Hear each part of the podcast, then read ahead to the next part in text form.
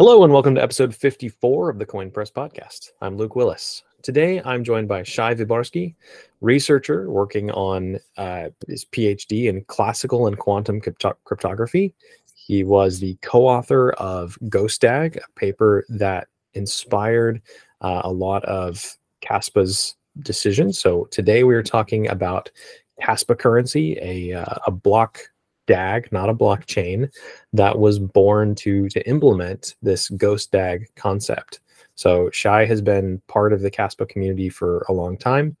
And today uh, we're going to get into what is Kaspa. So welcome, Shai. Thank you for coming on. Hi, thanks for having me, Luke. Absolutely.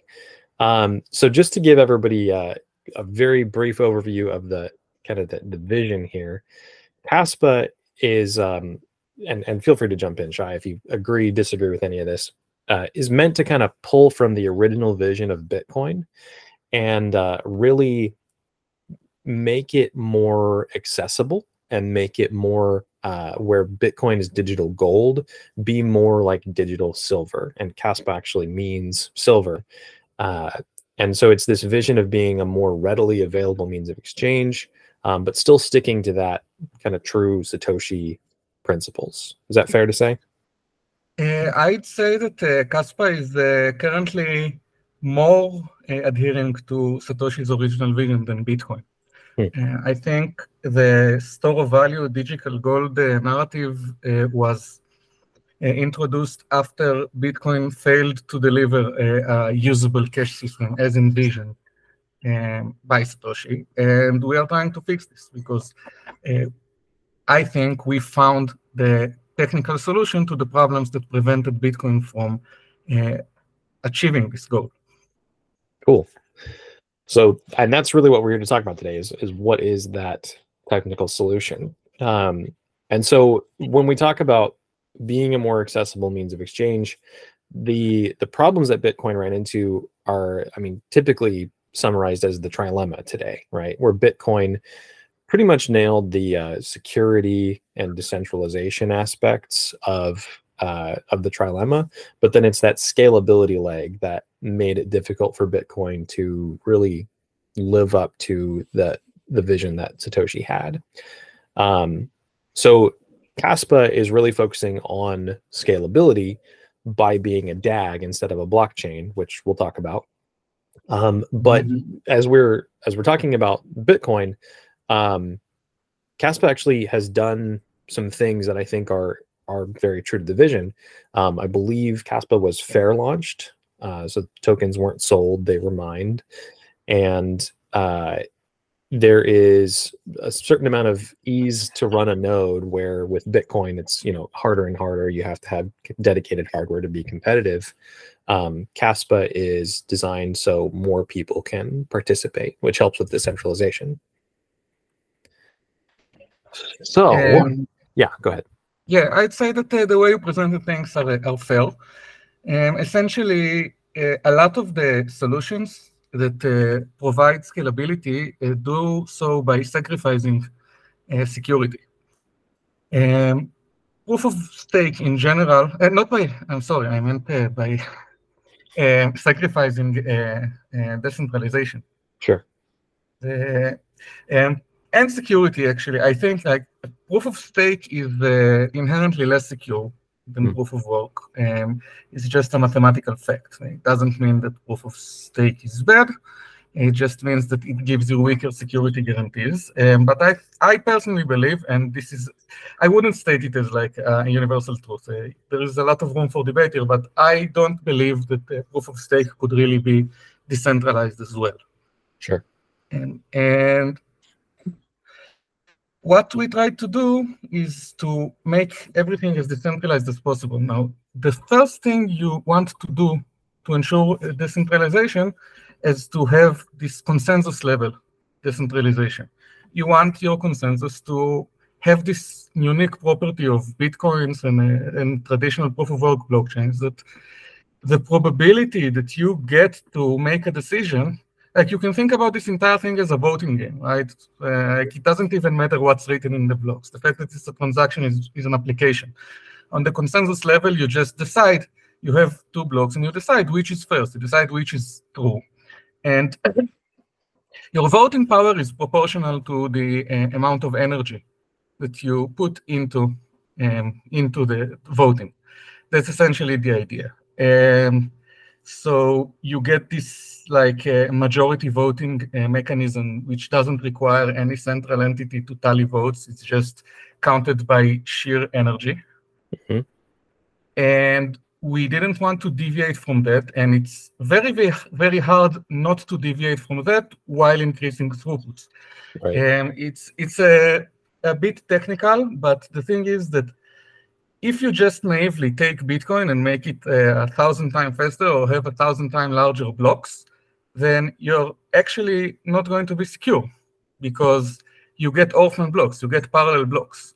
Right. Since parallel blocks are not included, you get this uh, um, dynamic where um, honest work just gets wasted. The actual chain doesn't grow as fast as the amount of energy put into it. A lot of this energy is just trashed, and it becomes easier to attack the network. And also, it has a lot of problems just doing that. Um, so, a lot of projects try to overcome this problem by saying we don't want to drop uh, any blocks. We want to include all of the blocks. Um, and this creates ambiguity because you have two parallel blocks and you have, say, a double spend across mm-hmm. these two parallel blocks.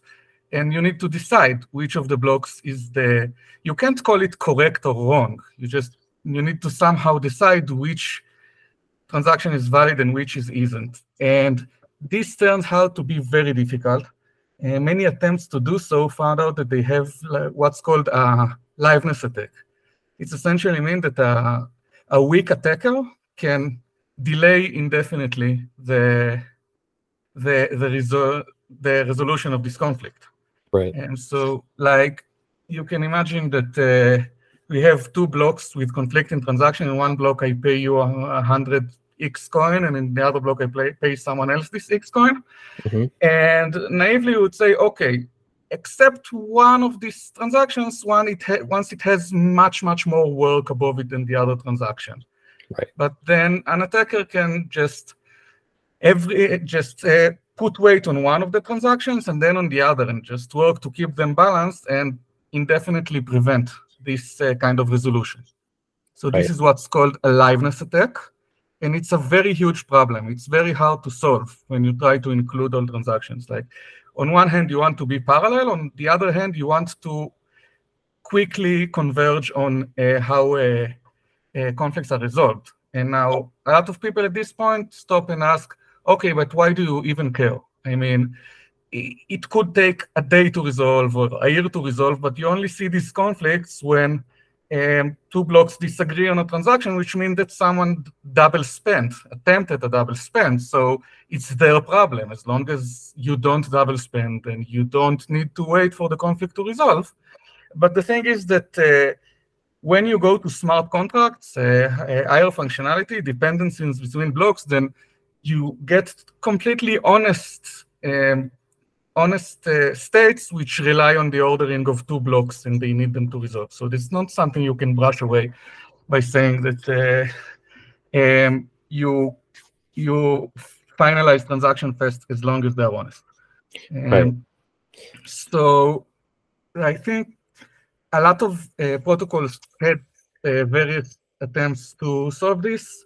Um, the simplest approach is a sharded parallel chain approach that I see on several chains um, which essentially say I have a lot of independent chains, and each of them is a traditional blockchain, but I somehow glue them together. Mm-hmm. Uh, so this does increase throughput, but it creates a lot of problems, and uh, it still gives you like the same slow confirmation times you're used to from traditional chains. Um, Kaspa, as far as I know, is the first first protocol that uh, manages to um, to resolve conflicts really, really fast while including all of the blocks. This is essentially the, the breakthrough here. This yeah. is the thing that GhostDAG does that uh, protocols prior to GhostDAG weren't able to do that much. Um, there were protocols that managed to do it partially, but with uh, still with slow uh, confirmation times. So I think the think people think that the main selling point of Kaspa is the, the big throughput, but that's a bonus. I think the, the main selling point here is that the we managed to scale down uh, confirmation times to the lowest possible limit, which is uh, network latency. Gotcha. So just so we can kind of set the stage here for everybody, we're, we're getting into the point where we're talking about DAGs, and I'm not sure everybody who's listening is going to understand the difference here.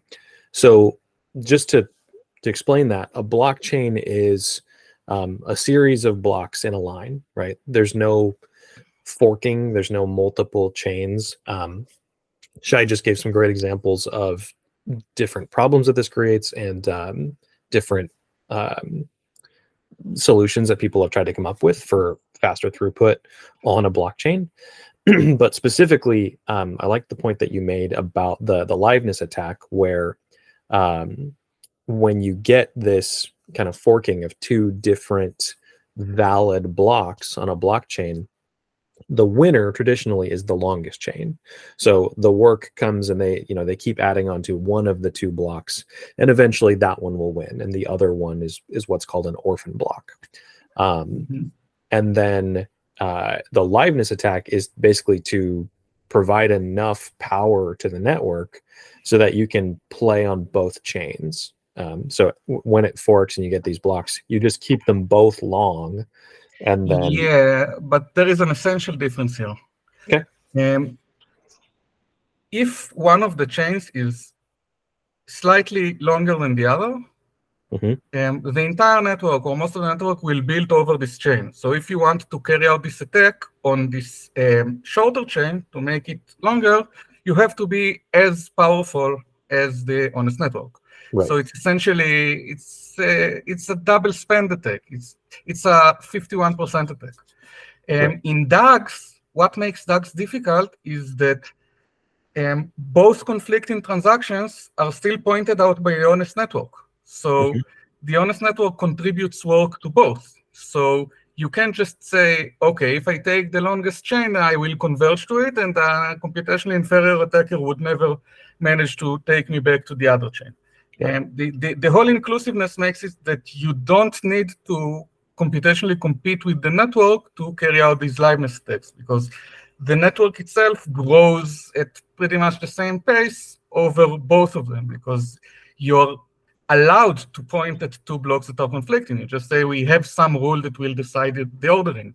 Right. So this this is the problem. These chains are not segregated. You don't the honest nodes don't say I mine over this or over that. They mine over both. Right. This is exactly what creates the problem. Okay. Um, and now when we talk about 51% attacks and the liveness attack, it feels like, and, and feel free to disagree with me here, but it feels like this is a generally a bigger problem with proof of work because uh, it's generally cheaper to provide you know 51% of the the power of the network for a, a short period of time right? It's difficult to keep that up for a long period of time. Um, compared with proof of stake proof of stake which you said you don't care for uh, it's quite difficult to acquire 51% of the tokens on the network. Uh, so, i would argue the opposite. I sure. would say that uh, well you don't have liveness attacks uh, I, in proof of stake, you have the privilege of saying, okay, uh, anything below this point is now finalized. You can't mm-hmm. change it anymore. And everyone agrees on that. And then you, the entire network builds on top of it. You have sure. all of these rounds of voting and things. So it does provide you with uh, this sort of security that you can't get on proof of work. Because on proof of work, theoretically, you could always find out of a heavier chain and move to it.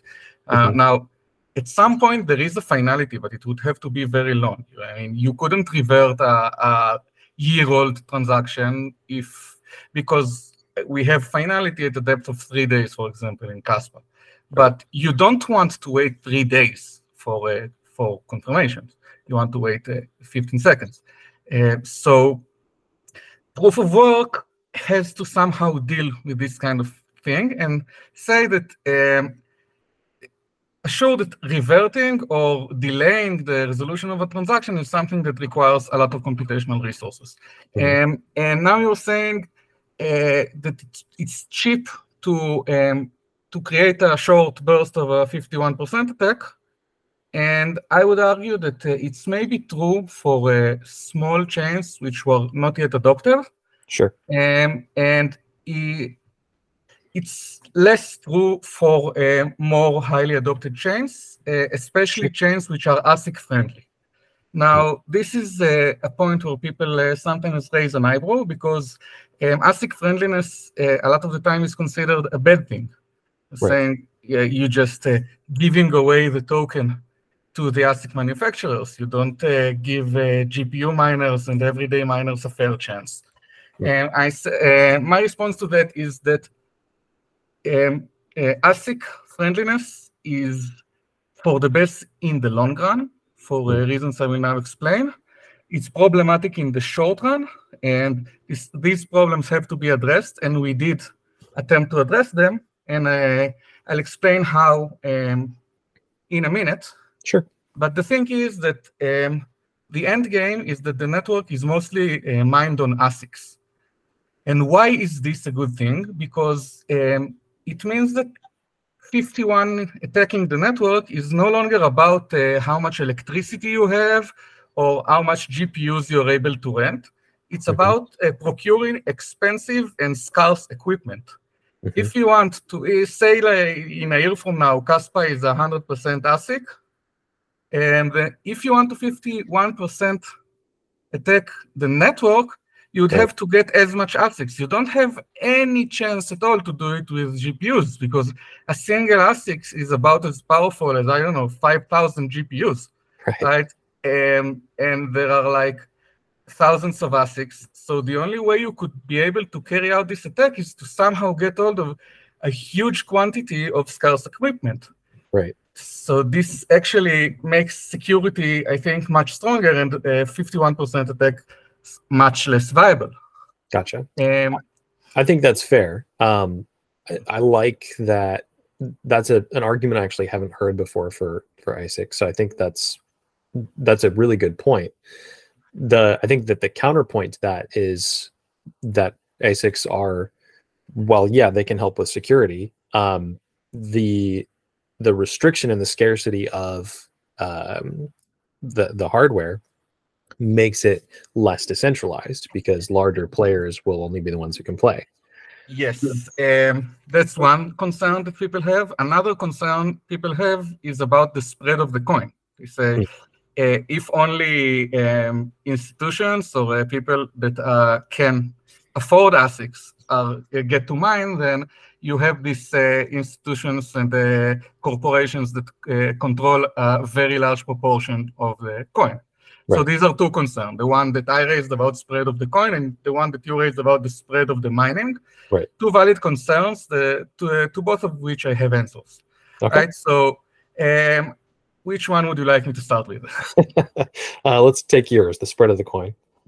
Okay. So what we did to um, spread the coin better is, first of all, we made sure that um, the hashing algo that we use is new. And the thing about ASICs that uh, even if you make a very small change to the hashing algo, uh, then the ASICs uh, can't mine it anymore. So you can take an existing algo and modify it a little bit, and then you won't see ASICs at least until someone decided that it's it makes financial sense to fabricate mm. an ASIC towards this goal. Now we chose um, an algo called Heavy Hash. Uh, it was used by uh, OBTC. Um, which, as far as we know, didn't have any ASICs at all. It has GPUs and FPGAs. And we took another step and modified this uh, this protocol, uh, this uh, hash algo, mm-hmm. um, in a way which also made existing GPU miners and FPGA miners um, ineffective. Like this way, we assured that there would be like a short period of a few weeks of um, CPU mining, and then GPUs and FPGA would gradually enter, and ASICs will only emerge when um, when it becomes financially, uh, it makes financial sense to go through this very expensive process of uh, designing and fabricating them. Great. Now, the other thing that we did is the rapid emission schedule. One thing that people are always surprised about when they research Kaspa is that uh, the entire circulation is going to be um, um, out.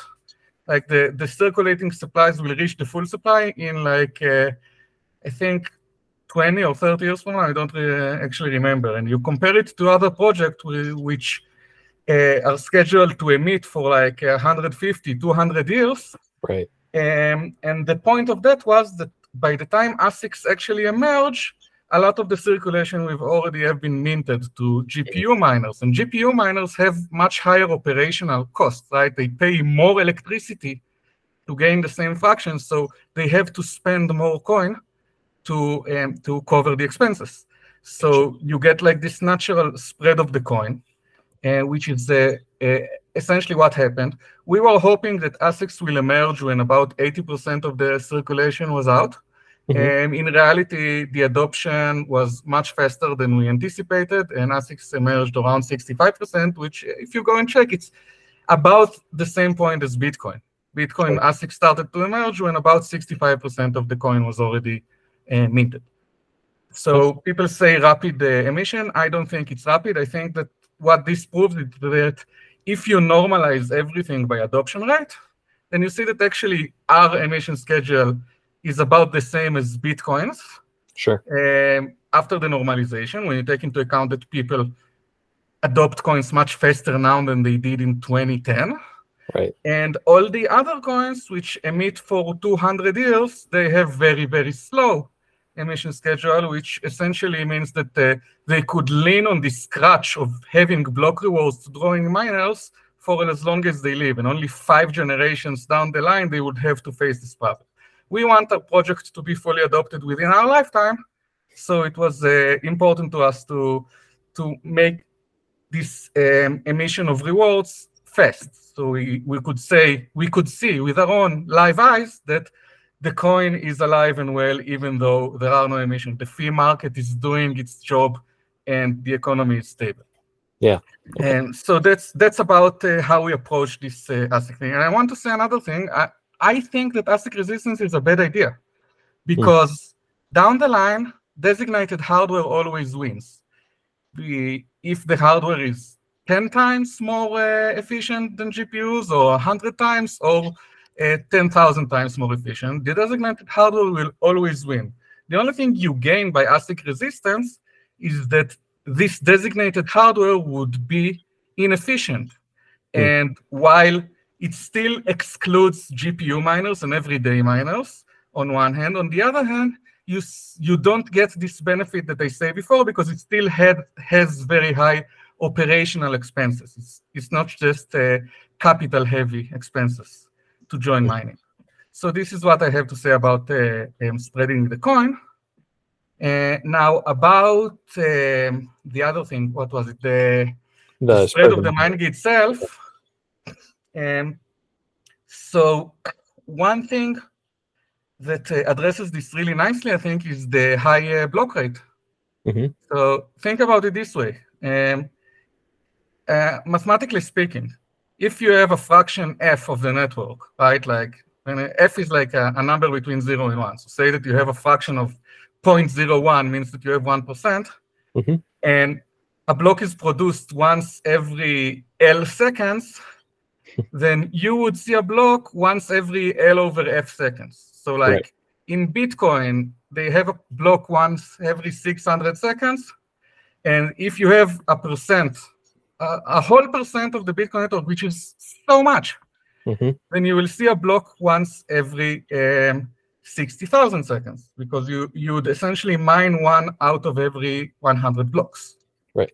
So if you have the same fraction on a network which produces 20,000 more blocks uh, at the same period of time, you'd have to wait 20 uh, 20,000 times less. Like uh, you know what I mean? Like, yeah. Uh, you, the amount of blocks you produce uh, in a given time is 20,000 times higher. So you would get much faster return on investment. Now, this is the barrier for uh, mining. What a miner needs is a steady uh, revenue, steady stream of uh, revenue. They need to know that they wouldn't wait so much from block to block. Mm-hmm. Um, so having a very high block rate means that you need to have a very uh, much smaller fraction of the network to see the same uh, return on investment time. I'm talking about just about solo mining. Right. Right.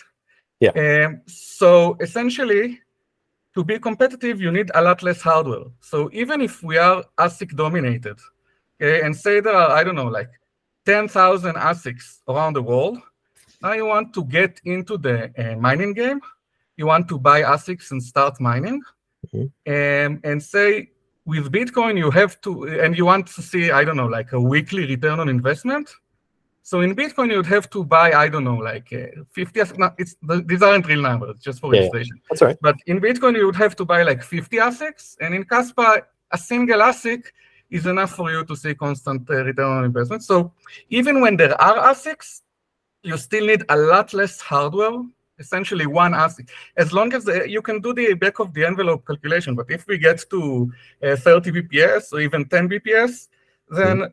As long as there aren't literally millions of ASICs, then a single ASIC is enough for you to see a steady, steady revenue, right. um, which makes it much easier. Like in Bitcoin, you really need to have like uh, uh, something close to a percent, half of a percent. So the network can only support like a thousand, two thousand miners with steady revenue, solo miners. And in in Kaspa, you can support. We have like six thousand times more the blocks uh, in uh, 10 BPS. So you we can support six thousand times more miners with the same um, expected uh, time they wait for revenue. So this is one thing that uh, decentralizes mining a lot for solo mining. Um, and there is also another effect which decentralizes pooled mining. Now, mm. if you mine in a mining pool, then at some point you want to cash out, right? Mm-hmm. You want to make uh, enough money so you could cash out. Now, how much money do you have to accumulate before you can cash out? W- what controls this threshold? Um, and the answer to this is essentially um, you want the amount of money that you have accumulated to be much higher than the cost of a transaction fee, right? Yeah. If if uh, it costs you a dollar to to cash to to cash out your winning because that's the transaction fee, mm-hmm. uh, and you don't want to cash out when you got after you accumulated two dollars. You want to cash out after you accumulated a thousand dollars, right? So the thing is, when you have a high TPS, then typically the fee for a single transaction is much lower. So it means that even if you go into pooled mining, you would have to wait a lot less before you've accumulated enough money to cash out. So even in the pooled mining case, the hardware entry barrier for a, for a steady revenue is much lower due to the high TPS this time. Gotcha.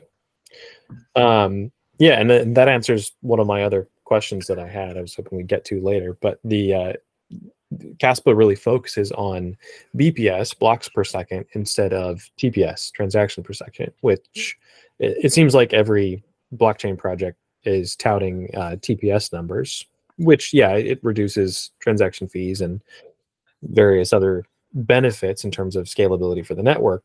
But the the emphasis on decentralizing the network, uh, even in an ASIC miner situation, um, I think that's a really compelling case to focus on BPS, which BPS will will then follow with higher BPS. Mm-hmm.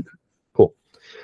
Um, okay, so that was very good. I appreciate the explanation there. Um, I do. I want to take a step back from uh, the the meat here and and get into what is a DAG for people who don't know, how does that differ from a blockchain uh, in a little more detail, and then talk about Kaspa's Ghost DAG, and then a couple other uh, things that, that you left out on Twitter the other day.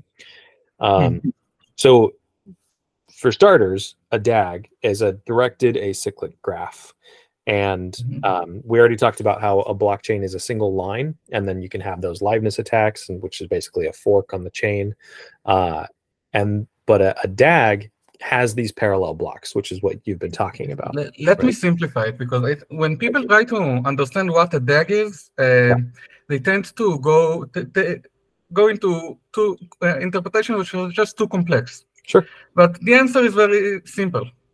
in a blockchain, a block can point at one block. Mm-hmm. In a DAG, a, one block can point to many blocks. That's it. That's the entire difference. Once each block has several pointers to several other blocks, then you are in a DAG. That's it. Now, the question is, what do you do with this DAG? Um, and this is the problem. Like a, um, a DAG isn't a solution. A DAG is a problem. Mm. A DAG um, is the correct way to uh, mathematically um, phrase um, the the problem of um, of scalability, the problem of convergence, the problem of taking all of this information, all of this worldview from from all of the participants and all of the nodes that might be inconsistent with each other and extracting for it some sort of uh, cohesive, um, non-conflicting worldview, which everyone on the network agrees on, at least maybe just the tip. Like you need to wait, you'll always have to wait at least as much as the network latency. Um, but besides that, the network would agree completely on, on how all of these conflicts are resolved. So this is what we call the block DAG paradigm, and it's different from the blockchain paradigm. Now, um, I'm going to say that even in a blockchain, the blocks are not arranged in a chain. Mm. And this is something which confuses people. In a blockchain, the blocks are arranged in what's called a tree. Um, because it's true that every block can point to every to only to a single block, right? Right. But there could be a block that has several blocks pointing at it, right? right. This is essentially what happens when you see a fork. Yeah. And so the blockchain paradigm is to take this tree and somehow extract from it a chain, uh, which we say, and we just say disregard everything that's outside this chain. Right. And the block DAG paradigm say take this DAG, this um, this more complicated structure where one block can point at several blocks, even conflicting blocks, mm-hmm. and extract some logic from it. And the way we extract logic from it is not that we isolate one chain and throw away the rest, is that we take this entire DAG and we transform it into a chain. And so we take, uh, if I see I have two parallel blocks, and I'm going to decide this one is first and this one is second and then I make it into this long chain containing all of the blocks. And so this is what's called the GhostDAG ordering. Now, there were other attempts at making uh, ordering and ordering blocks. Um, essentially, every proof of work uh, DAG protocol which isn't sharded is essentially an attempt to solve this problem. I'm talking about Conflux, I'm talking about IOTA, and other projects. Um, what they try to do what we try to do is essentially solve this problem. How do you take this DAG and extract an ordering from it in a way which has good and nice and secure properties, much the same way that Bitcoin and Ethereum find a way to take this tree and extract a chain from it in a way which has good and secure properties. Hmm. This is the difference. And I'm, I'm being highly abstract here because I want people to understand the problem before we even talk about the solution. Sure. Gotcha. No, it's um, it's it's a good. I appreciate you providing that because it the the concept of a blockchain and it, it, it is simpler to think about it not in terms of this chain of blocks versus a graph of blocks. It's it really is just blocks pointing at each other and mm-hmm. how many you can point at it is the the difference here and now in order for a DAG to be a DAG, it has to have a couple specific properties. You know, it has to be acyclic and all that. But yes, but uh, again, these properties, if you're coming from a graph theoretic point of view, where you start with graphs as abstract things, and then you say, okay, let's explore these graphs with uh, certain properties, then yeah, but I think the way we think about it is just that an arrow for like a reference from a block to another block is just a reference back in time. Just this block is saying when I was born, mm-hmm. these are the blocks that existed before me. And so this is like a causality thing.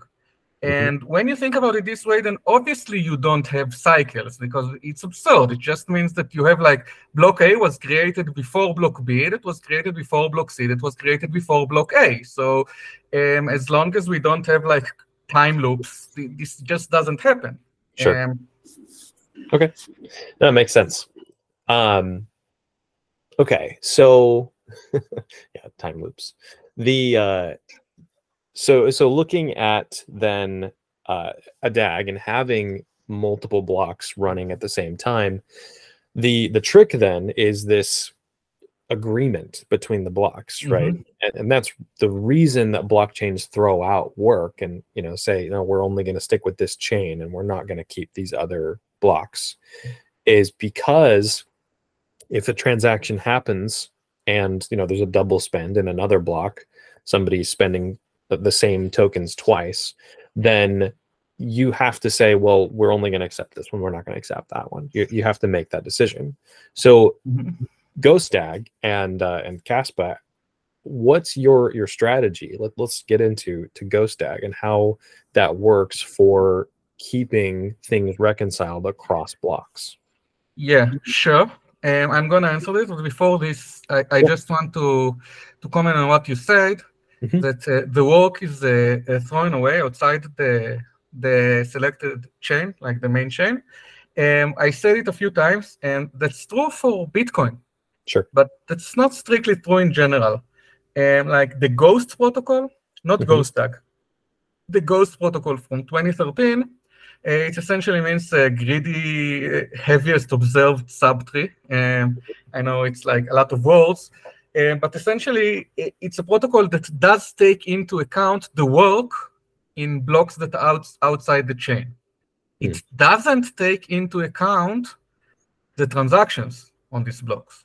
Mm. Only blocks on the chain are considered a part of the state, but it does allow blocks outside the chain in a limited way to contribute to the work, uh, gotcha. which makes forks forks are still a problem. That's why even Ethereum can scale down to, to sub-second block times. And uh, now Ethereum doesn't even use Ghost anymore, but even if it did, um, but um, it does uh, mean that you have some some approaches which are uh, stronger than uh, than this uh, just uh, heaviest chain approach. And so the ghost approach is one of them. Uh, and now uh, I think a lot of people don't know this, but Ethereum is essentially a DAG mm. as well. Um, they use a, a, modification of another protocol by uh, by Sompolinsky and Zohar, which and uh, and uh, another guy, uh, Yoad Lewenberg, which is called the Inclusive Protocol. Um, and this protocol is another approach to allow you to to um, consider work done by uh, um, blocks outside the main chain and even reward the miners fractionally for their contribution. Um, but it still doesn't allow you uh, a secure uh, liveness uh, proof way to, to also include the transactions in these blocks. Um, so, so it's not strictly true that uh, the, the work outside the chain is entirely thrown away, but it still doesn't contribute to maximally, which still limits the scaling of the entire thing.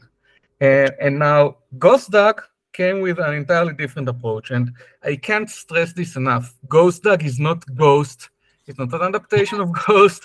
It's not uh, an increment, increment of Ghost. It's a completely new approach, even though the names are very similar. Um, and this, this entire name is a joke. It's just because of the movie Ghost Dog and now, um, if you want to really dive into the details, um, I have this short three-hour-long video um, called uh, the GhostDAG 101, where I really get in there. Sure. But the the main idea is very simple. Um, say most of the network, like 60% of the network is honest, mm-hmm. and you have like an adversary which is trying to double spend and they have like 40%. Sure. Um, it's no longer true that the um, uh, honest network blocks and the attacker blocks um, they are completely disparate from each other. Because of the DAG structure, structure, the attacker can, even though they withhold their blocks and they like cultivate an, a secret attack, their blocks can still point at, on, at blocks from the honest network and uh, somehow steal their work. Mm. Right? Like they can use the work of the honest network to make their own chain heavier, uh, okay. which is what makes everything so difficult. Um, but the observation is that um, the group of honest blocks, it would be in some sense, which can be, be made uh, mathematically precise, it would be very connected.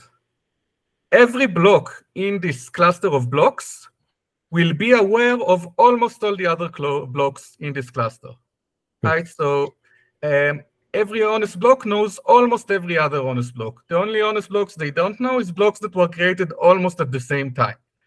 And so since our block throughput is regular, then like uh, a single block would most of the time have like, I don't know, 10, up to 10 or 15 parallel block. It really depends on uh, the parameters you use.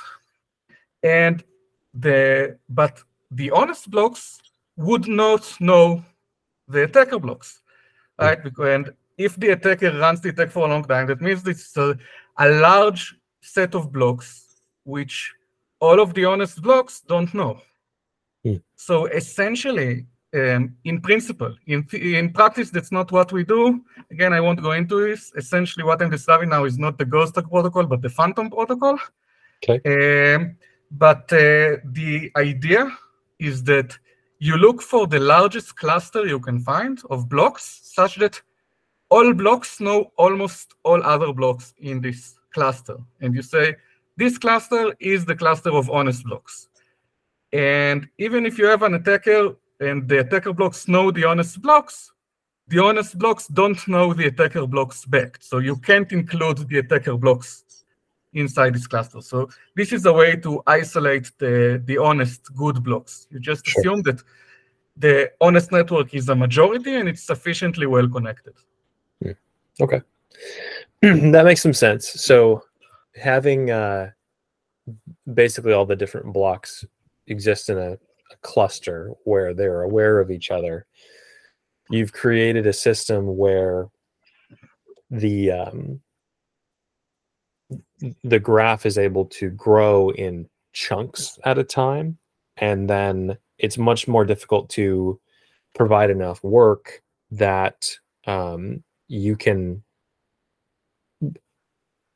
essentially be, if you're yeah. outside the honest network then the blocks that you create that compete with the honest network yeah they wouldn't be a part of this highly connected maximal cluster mm. and the goes the ordering gives precedence to the blocks inside this cluster. So if you conflict a transaction inside this cluster, then your conflict would be invalid. You know that what's in the highly connected cluster will win. So if you have a transaction in there, then you're like, okay, even if there is a 40% attack, and even if it's very intricately connected to the honest network, the, the ordering would make it that uh, any conflicting transactions out there wouldn't be chosen. They mm. they would lose in the conflict resolution. Gotcha. Okay. Um, yeah. So so basically, within a cluster, you can't do a double spend, uh, and then it's really just how. Uh, well, you can. You can do a double spend. Uh, it could be that conflicting transactions would be inside that cluster. Um, sure then they would resolve. And okay. the thing is that you see both of them. Um, so you ask yourself two questions. What what do I do if I see a conflict right away? Mm-hmm. And the other question is, if I haven't seen a conflict for a long time, couldn't a conflict emerge ret- retroactively? So I essentially described why we're secure against the second kind of attack, sure. um, which is essentially the 51% attack the fact that we are secure against the first kind of attack, we're saying even if you see a conflict, you know it's going to resolve quickly. Essentially, it means we are also secure against liveness attacks. Right. Okay. Um, well, I will put a link to that three-hour video, which I will be watching myself. so, um, yeah, there's there's a lot of uh, technical detail here that I would love to spend more time on, but I think that the the depth of it is deserve it deserves a longer format. than than we have time for here. So uh, I'll drop the link to the three hour video. But if anybody has questions about GhostDAG and how the the clusters work and resolution of of conflicts, um, that video would be a great place to to start. And uh, if you have specific questions, I'm, I'll be putting out threads on Twitter and writing about this as well as I understand it better. And then Shai, you're you're all around, so you can reach out to him. Um, cool. So the one more thing that I wanted to talk about. Um, well, okay, before we get to that, let's talk a little bit about uh, finality, where um, so typically with blockchains, you have a period of time where you say now we're we're finalized, right? So the you've reached a long enough chain, or um, you know it's been five minutes or however many hours or whatever it is, depending on the chain, where now you say, all right, this is finality. Uh, anything before this period of time is gospel truth, and uh, you can't go back and um, dispute that on the chain. So for uh, for Kaspa, I believe it has a finality of around 10 seconds, uh, which is surprising to me for for a DAG because reaching finality when you have parallel blocks is um, I mean that's a that's a pretty hard problem. so uh, I, I, this might just be circling around kind of the same question we were already talking about, but can you get into a little bit more about that finality number and um, maybe what you see as uh, kind of an ideal that you'd like to get to for finality, whether you th- you see that number going down over time um, or staying pretty steady, or yeah, I'll leave it at that. Mm-hmm. Well, uh, there's a lot to unpack here. This is going to be a long episode for your podcast. I, I don't mind. I can talk here all night. Um, so, um, yeah, the thing is the the difficulty. Well, I, I just want uh, first uh, to clear out something. Um, usually, um, there is there are two th different things. Now, this is just the jargon I'm used to. I'm not saying it's a universal truth and just I'm gonna stick to it because just that's what I, am used to. And if I'm gonna try um, switching it around, I'm gonna make a lot of mistakes and confuse everyone. Um, sure. When I talk about finality, I mean what you said, uh, gospel truth. Uh, like uh, at some point, something becomes finalized to the extent that uh, it it's not gonna revert. Uh, essentially, I'm gonna explain what I mean by it. Um, and what you're talking about is confirmation. Mm-hmm. Um, now, I'll start with finality because it's the simplest one. Um, we make an assumption that a transaction that is sufficiently old or a block that is sufficiently old is not gonna get excluded or re reorganized in the ordering. Hmm. Why do we make this assumption? Because um, we have to make these assumptions if we want to be able to, to discard block data. You want to say that data that is old enough is unnecessary. We don't need to know who paid whom like a year ago. We just need to remember what the state was three days ago, and then we can compute the current state from all the blocks created after that point. And this is called pruning, and it's extremely essential for uh, decentralization, because if you don't have this sort of mechanism, then you just keep accumulating more and more data and as time goes on, it becomes you need more storage. Um, but worse than that, it takes much, much longer to synchronize a new node because you need more and more and more time and uh, to download more and more data just to know that you are up to date and you can start uh, start validating.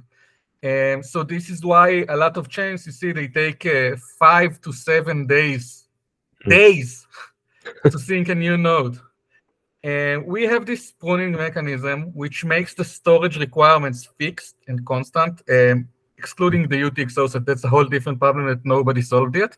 But uh, the amount of ledger data, uh, block data, header data that you have to, to store is constant. It doesn't grow with time. As consequently, even though we have been running for two years, uh, like a year and a half, a little bit more than a year and a half, and the time it takes to synchronize a new node is still like uh, less than an hour, like 40 minutes, and Rust validates things much faster, much faster, and allows like if you got interrupted, then uh, uh, you don't have to restart the resync and all uh, this stuff. The, it goes down to even 20 or 30 minutes for a ledger that has been running for a year and a half. And you see ledgers really requiring days, and we are talking about minutes. So pruning is what allows this miracle.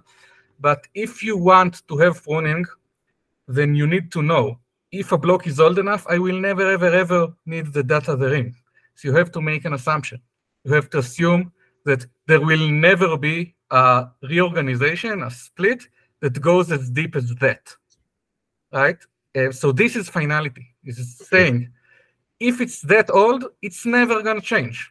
Right. And the thing is, we're not saying that we can't promise that it's not going to change. Well, what we're saying is more like if we now witness a three days long reorg, like your node is operating, and suddenly you see a heavier chain that you need to go four days to recalculate to calculate its state, and you have then you have bigger problems. This is a point when you need to manually stop the chain, converge the community, and decide on what you need. It needs human intervention.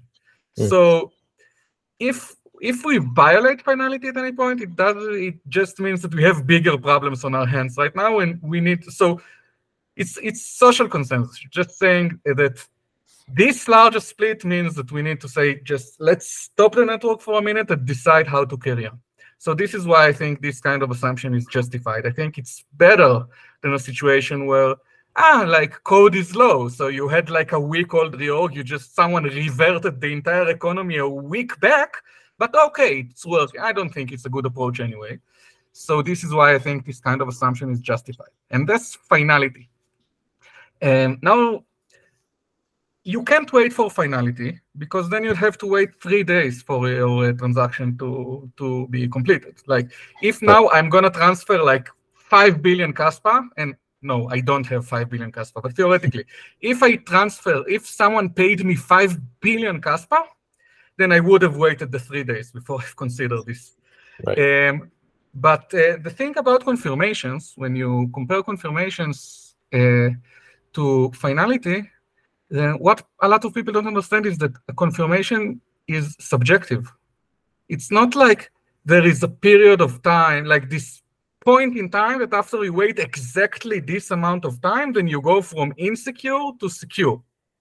Mm. What goes on in reality is that the longer you wait, the more secure your transaction gets. And now the question is, how long do you have to wait? Um, and the thing is that if I pay you $100 million and a 51% attack costs $90 million an hour, then you would have to wait more than an hour. There is no way around this in any chain, right? So the kind of security we are talking about now is security against 49% attacks, against uh, reverted, revert attacks. and now, say, let's say that um, we are on Bitcoin right now, and I paid you a small amount of like $15, right? Um, and then I try to mine a block in which I didn't pay you this $15. And so I only have 30% of the network. I still have some chance to win, right? Yeah. And it's a non-negligible chance. If you wait for six blocks, then this chance chance decreases uh, exponentially. Sure. So when you talk about 49% attacks, then um, then what matters is not the amount of time that you're waiting, but the amount of blocks that are above your block that give give confirmation to the version where I paid you. So right. this is where the first uh, finality comes from, from the observation that even though a 59%, a 51% attack, the, the security against it is, is measured in cost of attack times the length of time. Right. 49% attack, the feasibility of a 49% attack is measured in how many blocks were created. So having a very high BPS uh, with a very rapidly converging ordering means that uh, the probability of a 49% attack to succeed on Kaspa versus Bitcoin is the same for 10 blocks. So you'd have to wait 10 blocks either here or there to be secure against this attack. Mm. So this is how you get the fast finality. Gotcha. Okay. Yeah, because you're getting through 50 blocks, uh, 100 blocks by the time that I'm, Bitcoin gets I'm saying that a 49% attacker mm. would have to be tremendously lucky to produce 10 blocks before the honest network produces 10 blocks. And the, how lucky they have to be is the same regardless of the block production rate. Right. Got it. Okay. Very interesting. That that's actually really helpful. So um in terms of that number, that's basically a function of the the BPS then. Mm-hmm. Makes sense. And not not not not quite. It's a function of that when we count confirmation, we just we don't count blocks, right? We count blocks above the block mm. uh, containing a transaction. Parallel blocks do not uh, contribute. Got so it. it's it's a bit subtler than uh, than uh, BPS, but it converges there uh, quickly. Gotcha. Okay. Um, okay. So we've hit a lot already. Uh, there's one thing that uh, has come up a couple times on Twitter, and this was actually uh, kind of how I got introduced to Kaspa and, and started reading up on on your work. Uh, and that's the idea of smart contracts on on Kaspa. Um, it's been a, a little bit of drama from uh, from my community uh, coming in and saying, you know, having smart contracts on a DAG is either impossible, not a good idea, or however individuals have decided to phrase that. Um, but you have plans to implement smart contracts. So before we get into like how you plan to do that, um, let me just ask like why. I mean, obviously that's like it's a useful thing for sure, but when you look at the um, the vision of being digital silver and tradable, um, smart contracts aren't necessarily part of that vision. So I guess in terms of uh, why even bother going this route, what's the what's the motivation there? Uh, okay, so digital silver is uh, a narrative I all, wholeheartedly believe in, mm-hmm. but I still think that Kaspa can be more.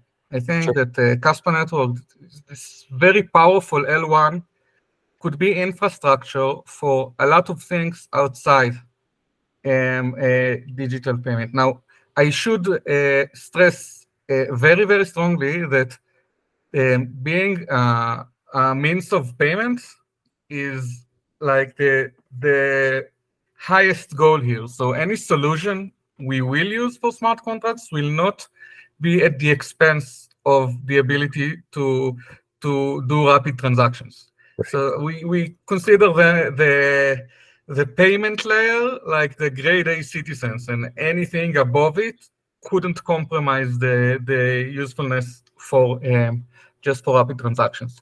Sure. That being said, this is really um, a tremendously powerful network, and its power could be used for many other applications. And we do want to see this happening. Uh, we want to see DEXs. We want to see um, stable coins. We want to see um, we want to see all sorts of uh, of applications that people are interested in. We want people to use the chain for whatever they want. We want to give them this ability. Um, gotcha. So this is my, my answer to why. Uh, essentially, because people want it and because we can. okay, cool. That's a good answer. Um, so then basically everything we've been talking about with uh, confirmation and the ability to have all of these uh, uh, you know the ability to move fast with a dag and have parallel blocks really at least traditionally with dags only works because you have a very limited set of things that you can do on the dag where smart contracts open it up to have pretty much any code that anybody wants to run. So do you I, i'm curious are there any approaches that you would use to actually run smart contracts directly on Kaspa or are you looking at like L2 solutions as the kind of the main approach. Yeah, okay. First of all, I want to be very clear about this. Yeah. GhostDAG gives you a rapid ordering. This rapid ordering very fast, very quickly determines how the blocks are ordered and who precedents who, and regardless of the data on the blocks, whether it's uh, transactional data or code for smart contracts or whatever. Um, this this thing that this uh, uh, idea that I hear thrown around a lot that um, because we're a DAG, then smart contracts would somehow harm the convergence. It doesn't work this way. The, the consensus layer doesn't care what kind of data is in the blocks. It produces an ordering, then you use this ordering. So you would process uh, smart contracts essentially the same way that you would if it was just a chain originally. There isn't like an essential difference here. So people are saying that I could do this and I can do that, and it would cause the, the conflicts not to resolve, and it would um, uh, harm like the uh, liveness and the confirmation or whatever, and all of this is wrong. It just doesn't make sense. Hmm. Um, that being said, there are other reasons not to do um, not to do native smart contracts. Um, but before that, I, I, want to turn the table on you. Like you're asking me, you're talking about native smart contracts, native, native um, computational capabilities that are all done and verified all chain, on chain. And I want to ask you, why? Why would you want that? Why is this the holy grail? And why is this what people considering like the best thing ever? Sure. Um, oh, it was a rhetorical question, obviously. Yeah, right. and my personal belief is that it's a bad idea.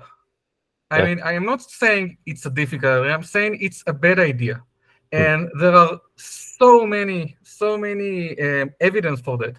Um, well, the the core reason for that is that it just makes validating the chain so much more computationally uh, exacting. Now, there is one thing you need to understand about uh, Kaspa is that we get to choose the BPS. Mm. Um, that's that's a very very unique property. In all other protocols, or most other protocols, um, the BPS, like the block delay, is determined by the protocol. If you make it too short, then the protocol would not be secure. Now, you can go around this by making a lot of parallel stuff like sharding, but when I'm talking about like a one cohesive state, that's uh, the truth the truth of it. And now i see a lot of people trying to spin it into an advantage which is uh, one habit of of uh, of crypto space and i guess technology in general which i very very dislike. So they're, like saying yeah because uh, because our shards have, uh, are so small in throughput we can run like on extra light hardware. Uh, that's like uh, you know I, I, appreciate the lemons from lemonade approach but essentially what they're saying is we can't scale. So at least at least because our throughputs are low, we can run on cheap hardware. But we also want to run on cheap hardware because we want making a node, uh, running a node also be accessible. So we are in this unique point where we get to choose what hardware would be required to run a Kaspa node, mm. and then scale ourselves to, towards this uh, hardware goal. Um, because what does scale um, when we increase the throughput? Is the uh, hardware requirements. Now, I must say that um, implementing GhostDAG efficiently is very hard. Like under the hood, we have had to solve a few open problems just to do that efficiently. And a lot of people told us um, that one problem is that you can't implement it efficiently. It's not efficient. And uh, if you go and try to do it naively and just implement it in the uh, obvious ways, then it is highly inefficient. We managed to make it efficient enough that you can run a node supporting 10 BPS, assuming 10 second uh, latency. So you get like this wide graph, so like a width of like uh, more than 100 blocks with full transaction load on like um, like the hardware requirement, and it's not tight. It's just the hardware we ran it on and see that it so that it works it's like, you know, a home PC, um, you need an SSD drive, 16 gigs of, uh, of RAM, and um, what's the, ah, and like uh, eight core CPU. Hmm. That's like completely reasonable. I've seen $800 boxes online that can do that. Mm. Okay, so I'm talking about 10 blocks per second. Like uh, transaction rates of, uh, we've tested it with, uh, I think, uh, 8,000 uh, TPS completely smoothly running on an $800 nodes, fully verifying everything. We don't want to deviate from that. And sure. when you make smart contracts more and more and more exacting and uh, requiring more computation, you increase the hardware requirements. So it would mean either that with running a node would be much harder, or um, we'd have to decrease the BPS spec or somehow limit the smart contract throughput or stuff like that. Sure. Um, and what do we gain in return? What is the benefit? What makes on-chain like EVM or like uh, um, arbitrarily complex um, on-chain uh, behavior that much valuable that it was this compromise? And I- will just answer it: nothing. the only reason people go after it is because it's cool. But essentially, um, okay, maybe I'm exaggerating a bit. When you have low block rates, mm-hmm. then it makes sense uh, in some way because if you take things off chain and only settle on chain or sequence on chain, then you would uh, find yourself um, having to wait a lot of blocks for sequential behavior, etc. And doing stuff on chain does make it uh, faster. Gotcha. Um, but the thing is, because we have this insane um, block rate, we can adopt uh, can adopt off-chain solutions like uh, Arbitrum and settle them and sequence them on-chain and still be much faster than uh, than other networks because even if we settle once every uh, 100 blocks, it means that you wait 10 seconds for settlement and uh, compare it to chains with 30 second block time, you would wait 30 seconds at the minimum. So essentially, it, you pay a lot of cost and all sorts of cost. It's harder to develop. And what when it's harder to develop, it's harder to develop above it. It's harder to debug. It's harder to maintain. It would have more bugs. It would have more attacks on it. And the only thing you gain by it is essentially nothing. Um, so this is why I don't like this approach at all.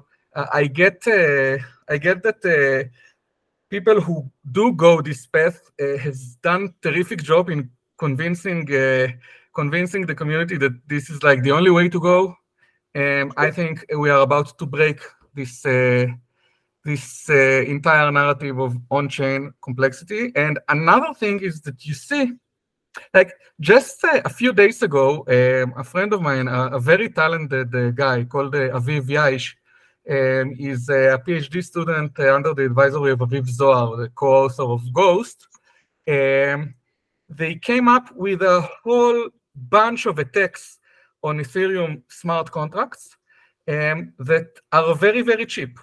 Um, and the crux of all the attacks is that you could have transactions which seem to be very expensive um, and they are invalid. So they wouldn't be included, you wouldn't pay the money, and they you wouldn't it, they wouldn't really be expensive because they wouldn't be included. But it takes a lot of computational power to realize that they are invalid.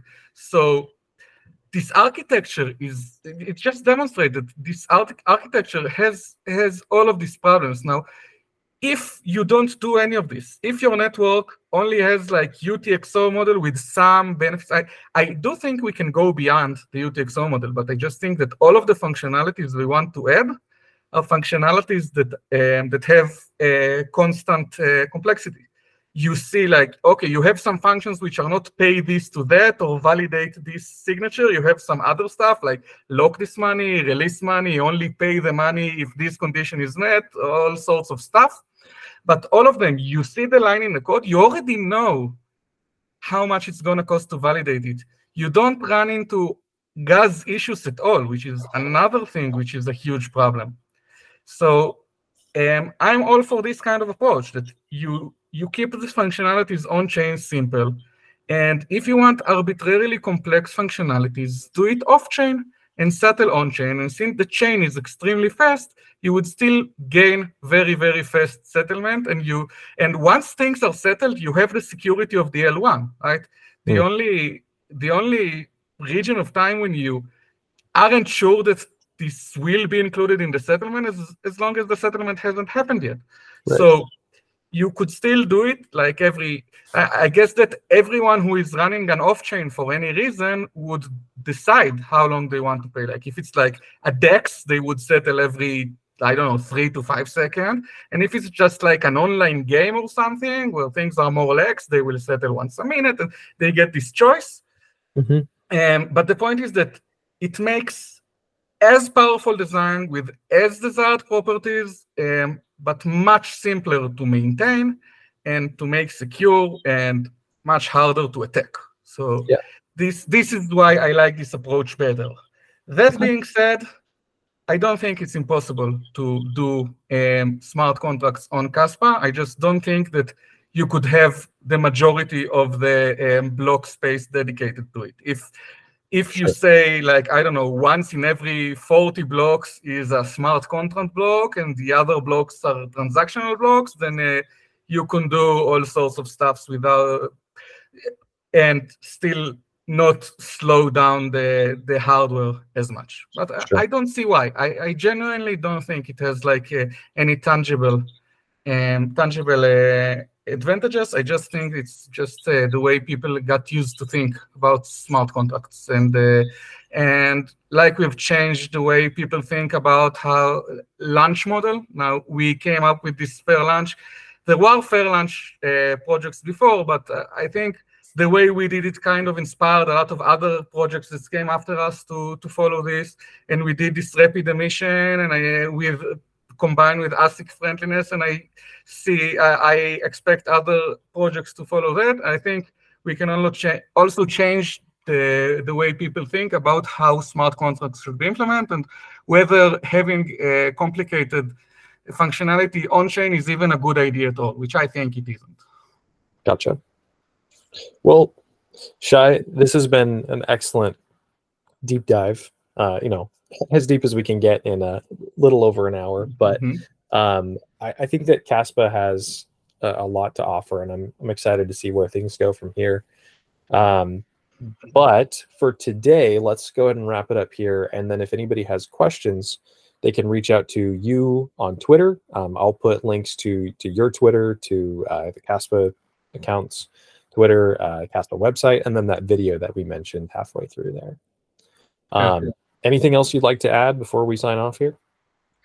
Uh, yeah, I'm just. Uh, I want to say this thing that I. It's important for me to say it in every interview that. you know, we have cool tech and we have uh, great uh, researchers and uh, great developers, um, but uh, the engine that really makes this coin keep going and keep growing and which motivates us to work is the community.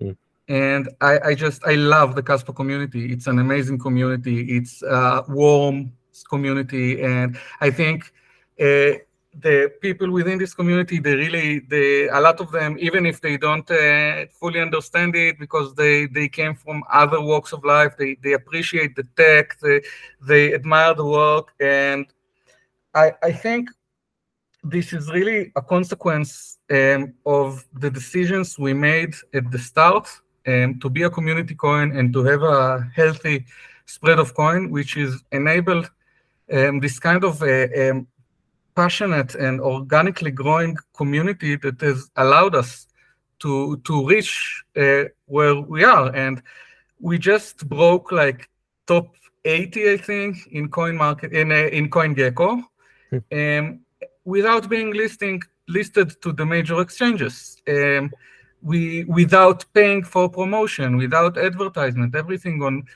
based on volunteers and contributors and word of mouth. Um, uh, I didn't even get to how we leverage the community to also decentralize the knowledge and decentralize the development. And really, we want to be decentralized in every aspect. We don't want to have a single point of failure in anything. And developers come from within the community and grow so much that they are able to contribute to the beating heart of the consensus code itself, and this wouldn't be possible if we weren't able to to garner this amazing community which now grows itself. And i just i just want to say how thankful and empowered i am by by all these things that's happening because i never expected it. I, i'm not a crypto bro. I was not a part of the crypto world. Um, before I, I was uh, keeping an eye on it as an academic i read papers uh, i know new things that are happening but i was never part of this social cryptosphere, and I was kind of hurled into it. And um, I think thanks to this amazing community, it's been a very uh, pleasant at most time experience um, and empowering experience. And I believe all of the other major contributors feel as well. And we, I think we just want to, to stress again how thankful we are for, for getting this um, such a warm um, entry into this uh, the world of actual crypto projects that actually exist. That's awesome. Well, thank you, Shai. Uh, really thank appreciate you, you coming on Thanks today. Thanks for having me. Absolutely. All right, everybody. That's all the time we have. Hope you join me next week for the Koin Press podcast. Bye for now.